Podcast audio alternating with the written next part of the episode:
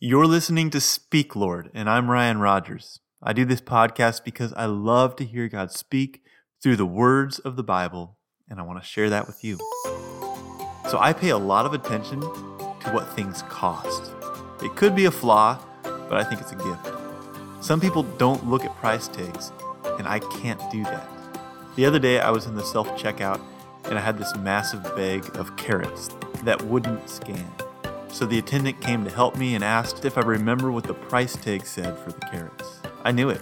It was $12.99. I also knew that it was a better price per ounce than the 2 pound bag or the 5 pound bag, and the big bag was organic. Cost matters. I usually look for a lower cost, but cost actually matters the other way too. It matters that we have to pay for things. God tells us that there is a cost to following Him. He could have taken the cost away, but the cost actually matters. In 2 Samuel 24, we see the story of David taking a census of the people. It seemed like a harmless thing, but God didn't want him counting the people and feeling the pride of his large kingdom. So Joab questioned the king. He said, May the Lord your God add to the people a hundred times as many as they are, while the eyes of my Lord the king still see it. But why does my Lord the king delight in this thing? Why are you doing this, David? Joab didn't have a good feeling about this, but David did it. It took nine months and 20 days. And we read that David's heart struck him after he had numbered the people. And David said to the Lord, I have sinned greatly in what I have done. So there was this prophet named Gad who came to David with three options. There was a cost associated with the sin.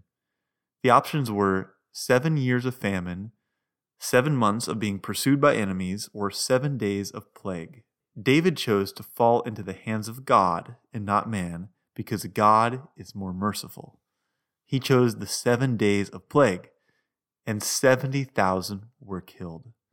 That is a huge cost. And Gad came to David and said, Go up, raise an altar to the Lord on the threshing floor of Araunah the Jebusite. So he did, and Araunah says, Why are you here? And David said, To buy the threshing floor from you, in order to build an altar to the Lord, that the plague may be averted from the people. So Araunah says, Let my lord the king take and offer up what seems good to him here are the oxen for the burnt offering, and the threshing floor sledges, and the yoke of the oxen for wood. All this, O king, Araunah gives to the king. And Araunah said, May the Lord your God accept you. David wanted to pay for it, and Araunah says, No, it's yours. Just stop this plague. Do whatever you need to do. But the king says to Araunah, No, but I will buy it from you for a price. I will not offer burnt offering to the Lord my God that cost me nothing. So David bought it, he offered the burnt offering, and God stopped the plague. David refused to give an offering that cost him nothing. And it sounds strong and noble, but why does it matter? Why did it need to cost David? The cost matters not because God needs it, but because we do. The cost is not to gain salvation, but to be a disciple.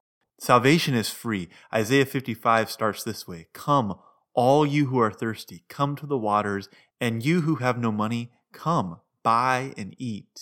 Come, buy wine and milk without money and without cost. Salvation is a free gift of God, but discipleship, following God, that cost us something. Not for His sake, but for ours, to free us from this world to be fully surrendered to Him. There's this passage in Luke about the cost of discipleship. Jesus says, If anyone comes after me and does not hate his own father and mother and wife and children and brother and sister, yes, even his own life, he cannot be my disciple. Then he gives those illustrations about counting the cost to build a tower or to go into battle. And he says, So therefore, any one of you who does not renounce all that he has cannot be my disciple. Another place in Luke, Jesus says, If anyone would come after me, let him deny himself, take up his cross daily, and follow me. For whoever would save his life will lose it, but whoever loses his life for my sake will save it. See, the cost is not to earn anything from God, it is to free our hearts to follow Him with everything. The cost is not a flaw, it's part of the design. And since the cost matters, we should not try to get out of paying the cost. Maybe the cost, the very thing we don't want to give, is what God is using to accomplish a necessary work in our heart. I want to have that same attitude David had when he said, I will not sacrifice what cost me nothing. How is God speaking to you today? Maybe you need to give up something to follow God more fully. Maybe you need to make financial sacrifices to be more free to follow God. And maybe you're giving a lot right now, emotionally or at work, and you're feeling like the cost is really high. Don't run from the cost. God has a purpose for the cost to help us be less entangled with the things of the world and be fully surrendered to Him. The cost matters, and rather than avoiding it, I want to allow God to accomplish in me what He wants to do through the cost.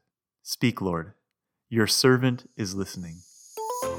You can find more of Speak, Lord by searching for Palmer SDA Church wherever you get podcasts and at PastorRyanRogers.com.